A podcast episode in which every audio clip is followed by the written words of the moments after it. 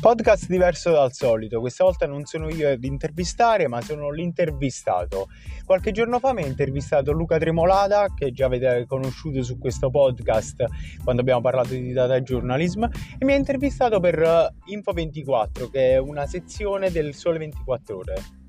Quindi vi lascio con l'intervista in cui insieme a Luca eh, analizziamo i lavori più richiesti in Italia inerenti ai dati. È uscita da poco una ricerca di LinkedIn in tal proposito, quindi cerchiamo di capire se questa figura dell'esperto di dati sia effettivamente una figura richiesta sul mercato, quanto e quali siano i lavori più ricercati.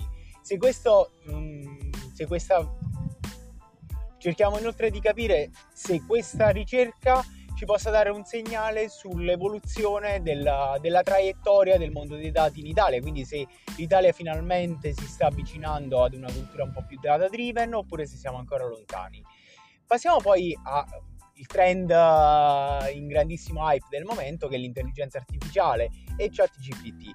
Proviamo a capire che cosa sono queste intelligenze artificiali generative eh, parliamo un po' di chat GPT, ma non solo, di Midjourney, di Dalli 2 e proviamo a capire infine se queste intelligenze artificiali ci ruberanno meno il lavoro.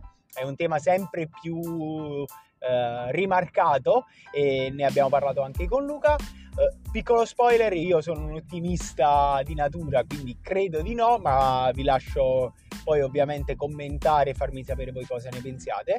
E, ehm, e infine proviamo a, a, capire quanto questa intelligenza artificiale sia effettivamente applicabile in azienda facendo un po' di ragionamenti sia sulle grandi che sulle piccole e medie aziende.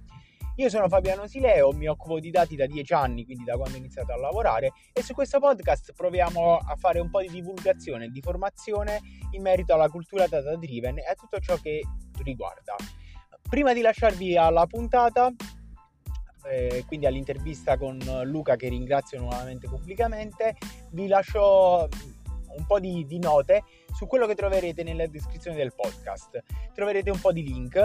Il primo è quello per iscriversi alla mia data newsletter, in cui vado a condividere uh, sia gli aggiornamenti su quando escono nuove puntate del podcast, che tanto materiale aggiuntivo, quindi interviste, guide tecniche, uh, approfondimenti e tanto altro. Una mail a settimana per tenere il polso del, del mondo dei dati.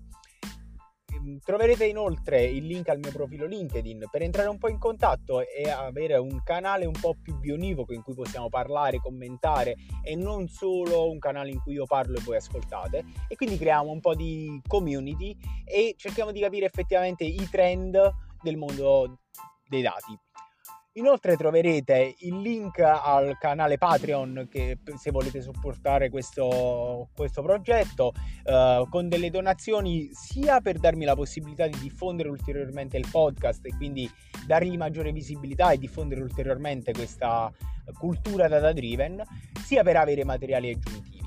Troverete infine il, ehm, il link al canale YouTube lanciato da pochissimo in cui andranno a essere riversate tutte le puntate video delle interviste e tante puntate aggiuntive, quindi le live che facciamo, le live tecniche per scoprire Power BI, il machine learning, la data visualization e tanto altro, un po' di materiali in cui faccio degli esperimenti con l'intelligenza artificiale, con il machine learning, eccetera.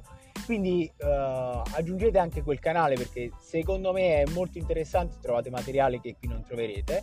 E, e infine, come ultima nota, vi, segni- vi ricordo di iscrivervi al canale qui sull'applicazione da cui state ascoltando la puntata e soprattutto lasciare una recensione. Quindi le classiche 5 stellette su Spotify o le stellette più un breve commento su Apple. Un piccolo gesto che aiuterà il canale a crescere e quindi a farsi conoscere sempre più persone. Vi lascio quindi a questa intervista e ci sentiamo alla prossima puntata.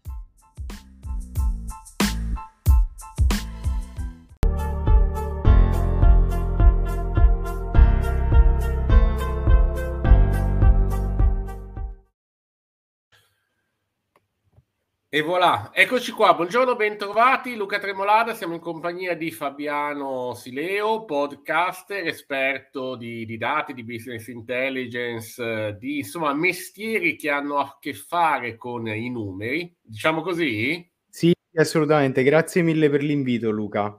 Allora, oggi parleremo dei mestieri più ricercati su LinkedIn, di chat GPT, di intelligenza artificiale, di che cos'è un prompt manager, ma prima la sigla.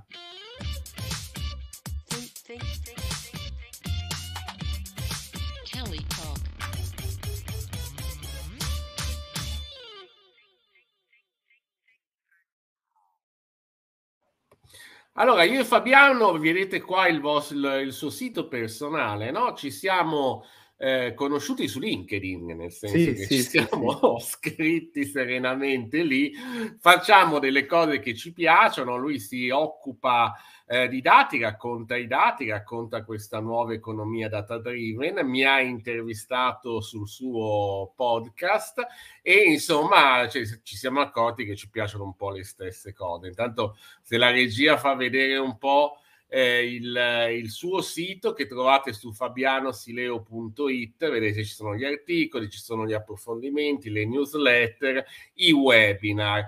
Allora, il motivo per cui insomma ti ho voluto eh, intervistare, insomma, ti ho avuto ospite di questa trasmissione è che settimana scorsa sono uscite le nuove mh, le professioni, diciamo, definiamole più ricercate. Allora, provo a raccontartele. Mm, al primo posto eh, c'è il, eh, anzi erano le 25 prime, de- le 25 prime eh, professioni più, più, desiderate, più ricercate, ecco, non quelle poi che guadagnano di, si guadagna di più o che in qualche modo hanno più offerta di lavoro. Questo insomma per mettere subito in chiaro. Però insomma al primo posto troviamo l'addetto allo sviluppo commerciale, al secondo posto lo specialista di sostenibilità, poi abbiamo l'analista SOC che è una figura che ha a che fare con la cyber security, il customer success manager e andando avanti il, il direttore di farmacia, questa è una cosa che mi ha, mi ha stupito molto. Insomma, prima di incontrare una professione classica dei dati si arriva al sesto posto con i data engineer che eh, si occupano insomma di individuare tendenze nei dataset, nei dati, insomma, nei, nei, nel, nella ricerca di grandi moli di dati e di sviluppare e perfezionare sistemi per l'endi adatti a usi analitici o operativi. Questa è proprio la, la diciamo, la eh, definizione. definizione da LinkedIn. Subito dopo abbiamo il cloud engineer che è, insomma, non si occupa di dati, ma si occupa dei servizi forniti dal cloud.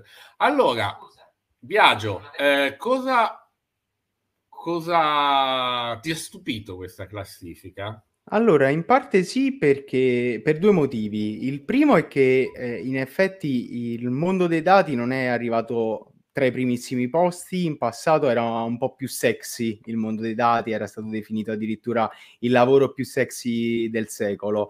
E, tuttavia ho notato anche che nel top 10 ci sono ben due lavori eh, diciamo legati al mondo dei dati, quindi il data engineer e il machine learning engineer e, ehm, e in più c'è questo legato al mondo del cloud che comunque è diciamo a supporto non solo dei dati ma di tutta la fruizione della digitalizzazione situazione eh, dell'azienda, diciamo. Eh, mi ha stupito eh, negativamente perché appunto un po' si è abbassata questa classifica rispetto al passato, però allo stesso tempo mi viene da fare una riflessione, ossia il, il fatto che il, il lavoro del data engineer o il machine learning engineer, diciamo, tu, colui che si occupa di dati in generale, fosse uh, considerato il più sexy uh, lavoro del secolo, era comunque una riflessione americana, dove ovviamente c'è una tendenza molto più spiccata all'uso dei dati, le aziende sono più strutturate, eccetera. In Italia abbiamo una situazione un po' diversa perché uh, la maggior parte delle aziende sono PMI o comunque aziende più piccole, dove ovviamente il mondo dei dati è sottostimato perché? perché non ci sono le competenze, non c'è il budget e, e probabilmente c'è anche una scarsa cultura eh, data driven. Quindi vedere che in realtà in una classifica italiana eh, ben due posizioni nella top 10 riguardano il mondo dei dati mi ha fatto eh, piacere perché vuol dire che qualcosa si sta muovendo in questo ambito, non solo nelle big corp. Io ad esempio lavoro in un'azienda molto grande dove i dati vengono utilizzati molto, eh, però non è così in tutte le aziende, soprattutto in quelle un po' più piccole, eh, diciamo la tendenza all'uso dei dati era molto scarsa in passato. Quindi eh, mi ha fatto piacere vedere un po' questa ripresa di consapevolezza da parte dell'Italia. Ok, e intanto sto facendo vedere su Spotify quello che è il tuo eh, podcast, no? dai dati alla business intelligence. Okay? Grazie. Allora, mh, la prima domanda che ti volevo fare, anzi più che domanda era un parere, mh, è eh, che cosa ne pensi, insomma, del, del, clamore che sta suscitando, che suscita, io sono chiamato a scriverne un po' tutti i giorni, ormai sul sole, chat GPT, insomma queste forme di intelligenza artificiale conversazionale, cioè vuol dire che eh, fondamentalmente danno delle risposte in linguaggio naturale, inizia un dialogo okay, con l'intelligenza, in questo momento viene applicata eh, anche ai motori di ricerca, mentre stiamo registrando questo video, anzi ieri c'è stata la presentazione di Microsoft che ha annunciato l'in- l'integrazione di ChatGPT dentro al suo motore Bing. Per cui insomma andiamo verso un, un mondo in cui ci ritroveremo non solo a, diagola- a, dialogare con gli speaker di casa, i vari Alexa o Google Home, ma anche con applicativi eh, e anche con motori di ricerca. Insomma, l- l'immagine, l'idea, lo scenario che eh, possiamo provare a delineare è quello di entrare in Word, in un applicativo come PowerPoint, interrogarlo oppure di fare, non lo so, una, questa, questa conversazione che noi abbiamo viene registrata, potrebbe essere trascritta, potrebbe un'intelligenza artificiale farci un riassunto, eh, dividerlo in punti e scriverci un articolo, no? Insomma, stiamo da queste parti qua. Allora, la domanda è questa. Che, che, impatto secondo te potrebbe avere? Potrebbe avere, usiamo tutti i condizionali del caso, questo tipo di, um, di, di, di, innovazione sui mestieri dei dati, su quello di cui ti occupi tu, no? Cioè capire eh, il, i lavori, il, capire insomma l'integrazione dei dati all'interno dei processi aziendali. Allora, è un'ottima domanda e ti dico, l'ho fatta già a tante persone anche sul mio podcast, proprio perché se ne parla tanto. Allora, una premessa, in realtà ChatGPT ha un po' sdoganato il mondo dell'intelligenza artificiale al, al, al, diciamo, al mass market, o comunque l'ha resa un po' di moda, ma in realtà non ha fatto nulla di eh, completamente nuovo rispetto a quello che esisteva prima di ChatGPT, nel senso che esistevano altri algoritmi che facevano più o meno le stesse cose, eh, avevano una veste un po' eh, grafica, diciamo, un po' meno sexy, nel senso che richiedevano l'uso di API, di, di prompt che venivano passati tramite codice, eccetera, ma di fatto facevano mh, già uh, la generazione di testo, la generazione di immagini, eccetera. Cioè, ChatGPT ha avuto il grande eh, valore di portarlo un po' al, al mercato di massa. Eh, quindi non mi ha stupito troppo ChatGPT, anche se ci, lo uso quasi quotidianamente, ci sto giocando tantissimo. Eh, mi ha stupito vederlo così tanto eh, richiamato, diciamo, su, sulle testate giornalistiche, su LinkedIn, eccetera. Um, una riflessione che facevo uh, in questi giorni è che sicuramente ne vedremo delle belle, perché uh, Microsoft ha inserito appunto ChatGPT in Edge, ma uh, notizie di ieri o dell'altro giorno, Google sta per rilasciare un po' l'antagonista di ChatGPT e farà la stessa cosa con Google. Quindi, secondo me, questo darà una forte accelerazione al mondo dell'intelligenza artificiale perché eh, entrerà un po' nella casa e nei telefoni di, di, tutti e questo è un bene perché la farà andare un po' più veloce. Eh, il rischio qual è? Eh, nel mondo di chi si occupa dei dati, eh, diciamo a lungo tendere alcune professioni secondo me spariranno, comunque diventeranno un po' meno ehm, preziose, ricercate, eccetera.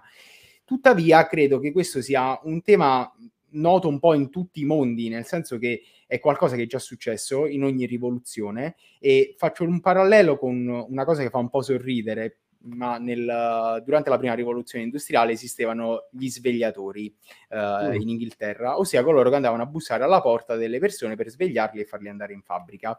Uh, quindi fondamentalmente che succede? Uh, arriva la prima rivoluzione industriale, c'erano gli svegliatori, all'improvviso arriva la sveglia e gli svegliatori non esistono più. E mi viene da dire meno male, nel senso che la tecnologia ha liberato un po', eh, diciamo, la... Mh, eh, la creatività dell'uomo e l'ha messa al servizio di uh, cose a maggior valore aggiunto. Con ChatGPT e l'intelligenza eh, artificiale in generale succederà un po' la stessa cosa, nel senso che alcuni task ripetitivi verranno probabilmente rimpiazzati da algoritmi, ma questo permetterà a chi si occupa di dati di fare eh, diciamo, nuovi algoritmi o di approfondire le analisi, diciamo, di togliere tutto ciò che va a togliere lavoro, eh, diciamo, tempo prezioso e, e, dà invece la possibilità di, di approfondire meglio quel, i risultati dell'analisi, perché poi presentare i dati è importante, e, ma se non vengono poi analizzati si perde un po' tutta, tutto questo lavoro va un po' a morire, ecco. Ecco, però Fabiano, cioè, parliamoci chiaro, in questo caso non, non si tratta solo di automatizzare cose eh, che prima venivano, come dire, in qualche modo eh, lavori noiosi, ecco, funzioni noiose come è stato fino ad oggi il mondo, il mondo dei dati, no? L'impressione che ho, ma pensiamo solo alle, eh, insomma, alla, all'intelligenza generativa applicata alle immagini. E qua insomma sono mestieri che rischiano di sparire. Io mi metto nei panni degli illustratori, com'è che funzionano? Proviamo a spiegarlo. Se si entra dentro ad Ali 2 sì. o a altre piattaforme, eh, si scrive un testo, no? Voglio un pappagallo rosa sulla luna vestito da ballerina che eh, guarda, il, guarda Catania. E L'intelligenza artificiale prende questi elementi dalla rete e li compone. Non solo, continuando a schiacciare, si può chiedere di comporli in vario modo, di cambiare il punto di vista, di utilizzare degli stili pittorici che sono stati già, in, già eh, eh, inseriti. Per cui, insomma, qualche artista ha cominciato a anche ad arrabbiarsi, a muovere insomma una class action. Negli Stati Uniti c'è, c'è una class action contro alcuni di questi software perché insomma eh, gli, non solo stanno rubando il lavoro, ma stanno rubando anche la creatività. Perché ricordiamo che ogni volta che noi giochiamo con questi tool, loro imparano quello che noi gli scriviamo e quindi imparano anche a eh, le composizioni e gli stili che gli stiamo suggerendo. Però insomma l'allarme è un pochino più realistico rispetto ad altre professioni, non trovi? Assolutamente sì, guarda. Eh, Tanto vi sto facendo vedere, scusami se faccio un'automarchetta, questo è uno speciale del Sole 24 ore che noi abbiamo ehm, in qualche modo eh, lanciato sul nostro sito dove ci sono tutte le novità su chat GPT con gli articoli e gli approfondimenti. Allora, io aggiungo un pezzettino a quello che dicevi, nel senso che eh, è sicuramente un allarme reale e, e va gestito. Ehm, oltre alla class action della genera- diciamo degli, per gli algoritmi che generano immagini, ce n'è una molto simile per quanto riguarda gli algoritmi che generano codice. Eh, quindi fondamentalmente eh, Copilot, ma in parte anche ChatGPT, è in grado di scriverti il codice ehm, SQL, Python o quello che sia sulla base di un prompt. Quindi gli dici: Ho oh, la tabella fatta in questo modo con queste colonne, devo estrarre questa informazione e generami il codice. C'è stata una class action anche per questo motivo, perché? Perché fondamentalmente le diciamo i dati che hanno utilizzato per allenare l'algoritmo e quindi i pezzi di codice che hanno utilizzato in questo caso erano pezzi presi dall'open source e quindi mm. forniti da degli utenti che l'avevano messa a disposizione di altri utenti ma non di un'intelligenza artificiale e quindi addirittura in alcuni casi venivano eh, riportati in alcuni risultati di Copilot le licenze oppure la firma di chi le aveva inseriti, eccetera. Quindi mh, l'allarme c'è, è reale e secondo me toccherà tantissime professioni, non solo quelle di chi si occupa dei dati. Per chi si occupa dei dati è un po' eh, bizzarra come situazione perché è un po' darsi la zappa sui piedi da solo in qualche modo, perché eh, sono stati eh, i data scientist a creare gli algoritmi e poi gli algoritmi rischiano di rubare il lavoro ai data scientist, ai data scientist stessi. Tuttavia mi viene da fare, io sono ottimista per natura, quindi credo che ci saranno tantissimi problemi da risolvere, um, etici, di, legati al mondo del lavoro, eccetera, ma in generale credo che nell'immediato potremo avere dei problemi legati a professioni che spariscono e quindi la necessità di dov- doversi un po' riconvertire. Uh-huh. Nel futuro, diciamo a lungo tendere, invece sono convinto che eh, riusciremo ad utilizzare questi strumenti per fare meglio. Tuttavia mi viene anche da eh, aggiungere un pezzettino dicendo che ChatGPT, ad esempio, o Copilot stesso sono ottimi alleati, strumenti, ma che non possono ad oggi ancora sostituire la persona e probabilmente non lo potranno fare mai perché comunque c'è necessità intanto uh, di generare il prompt e quindi iniziano a spuntare fuori eh, nuovi lavori, quindi il generatore di prompt o il prompt manager, eh, che quindi deve conoscere uh, come lavora l'algoritmo per riuscire a restituire un risultato uh, accettabile, perché poi uh, il risultato dipende tantissimo da quello che è stato inserito nel prompt. In più, uh, non sempre il risultato di ChatGPT è già quello perfetto, diciamo può essere un'ottima bozza, ma poi va risistemata. Um, proprio l'altro giorno parlavo con un collega che scrive PHP da, da forse vent'anni e, e che mi diceva che utilizza ChatGPT quotidianamente e si fa scrivere una serie di funzioni, eccetera.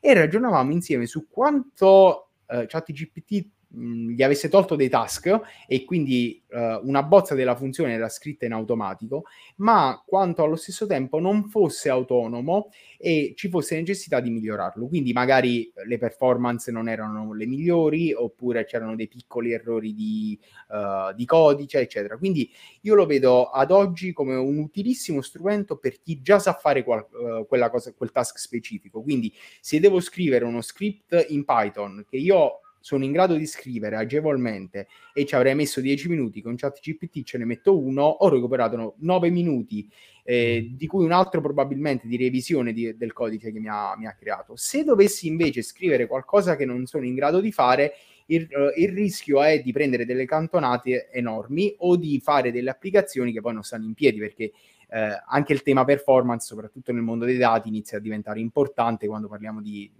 big data o comunque di grandi molli dati. Quindi io ad oggi lo vedo come un grandissimo alleato e mh, ti faccio l'ultimo esempio di, degli impatti che vedo nel brevissimo, ossia mh, diciamo io mi occupo molto di business intelligence, quindi la data visualization, la creazione di dashboard eh, è una parte importante del mio lavoro e mh, quindi anche inserire del, oltre ad un grafico, un commento a quel grafico, delle note che diano un po' il contesto a chi, a chi legge la dashboard. Uh, eh, GPT-3, che sarebbe diciamo il, il fratello maggiore di ChatGPT, uh, di fatto è già in grado di fornire dei, dei titoli, dei riassunti di, di, grafici, quindi prendendo in pasto direttamente la tabella. E questo è un, un utilissimo modo per uh, diciamo, migliorare il, il lavoro di chi si occupa di dati fermo restando tuttavia che la dashboard va studiata, va creata, bisogna conoscere la data visualization, quindi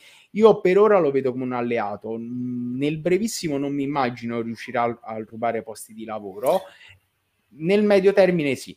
Beh, io ho giocato con, non solo con ChatGPT, ma anche con i suoi fratellini, nel senso che ricordiamo che in questo momento sono comparsi come funghi, copy AI, software che sintetizzano la voce, che attraverso un prompt, prima il prompt spieghiamo che cos'è, banalmente un testo, una domanda che noi forniamo all'intelligenza artificiale. Io ho chiesto di fare un eh, un progetto sul mio eh, blog di data journalism e lui mi ha costruito un PowerPoint, vero, andandosi a cercare le foto, i grafici su quello che poteva essere il business plan di questo eh, info, del mio infodata blog. Ecco, poi ho preso queste informazioni, le ho buttate dentro a Copy AI e mi sono creato dei test pubblicitari per i social e per eh, il sito. Poi mi sono fatto fare il video anche, cioè dal testo sono riuscito a crearmi lo spot. Insomma, tutto questo in un quarto d'ora, il risultato era di una banalità pazzesca, nel senso che, come dicevi giustamente te, in questo momento eh, eh, questo, tipo di intelligenza, questo tipo di intelligenza inter, ehm, conversazionali che cosa fanno? Si basano su dei, dei dataset o delle informazioni prestabilite. Infatti, ChatGPT, ricordiamolo, non è aggiornato agli ultimi due anni e anche gli esperimenti che stiamo vedendo Copilot, no? che poi sarebbe l'introduzione di ChatGPT dentro la Bing, loro ti offrono un riassuntino cioè come un, insomma, un, una risposta in linguaggio naturale che ti introduce il tema, ti crea il contesto, poi insomma i link ci sono sempre e restano quelli e di solito sono anche un po' vecchiotti perché eh, la cosa che non viene detta è anche il costo straordinariamente alto di applicare questo tipo di intelligenza artificiale a un mondo in tempo reale, pensiamo ai motori di ricerca che continua a aggiornarsi. Qui i problemi diventano giganteschi. Eh, interessante, anzi interessantissimo il fatto che sui social eh, tantissime persone insomma stanno vendendo l'intelligenza artificiale come un modo per smettere di lavorare e così non è, insomma si continuerà a lavorare tantissimo, però quello che dici tu è corretto, nasceranno nuove professioni, il prop manager non è altro che quello che fa il, come il, il, data scientist che va dal, dall'amministratore delegato a spiegargli quanto valore ha la sua azienda e quanto può, cosa può succedere guardando i dati in futuro. Ecco, no? questo è un, un dato interessante.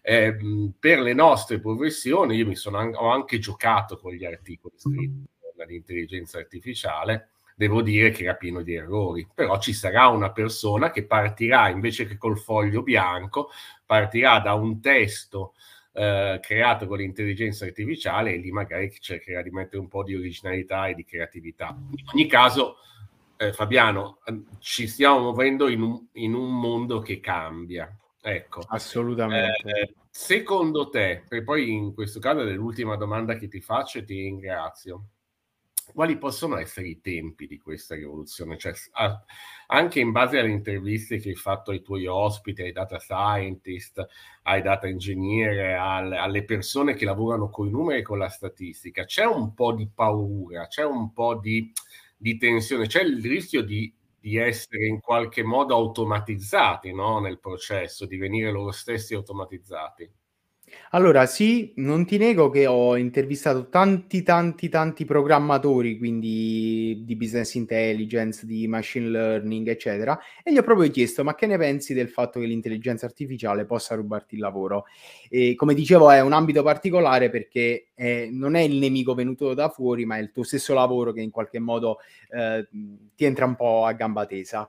E un po' di timore reverenziale sì esiste, non in tutti, eh, tuttavia sono convinto che eh, chi è un po' più smart cavalcherà l'onda e quindi riuscirà a rimanere un po' al passo con i tempi. Eh, in merito ai tempi di adozione è difficile dirlo perché queste tecnologie stanno evolvendo ad una velocità incredibile. Basti pensare che un anno fa i più grandi esperti di linguaggio naturale ritenevano fosse impossibile eh, riuscire ad ottenere i risultati che chat GPT, GPT-3 e tutti i vari algoritmi che fanno un po' la, la, la, generazione di testo sono riusciti ad ottenere, quindi nel giro di un anno un po' è cambiata completamente la visione. Quindi eh, se dovessi sbilanciarmi ti dico che ehm, c'è il rischio di un, di un nuovo inverno uh, dell'intelligenza artificiale legata appunto al costo di far girare questi algoritmi. Quindi se non si trova un modello di business sostenibile, mh, non so se riusciranno a, a continuare a mantenere questa velocità.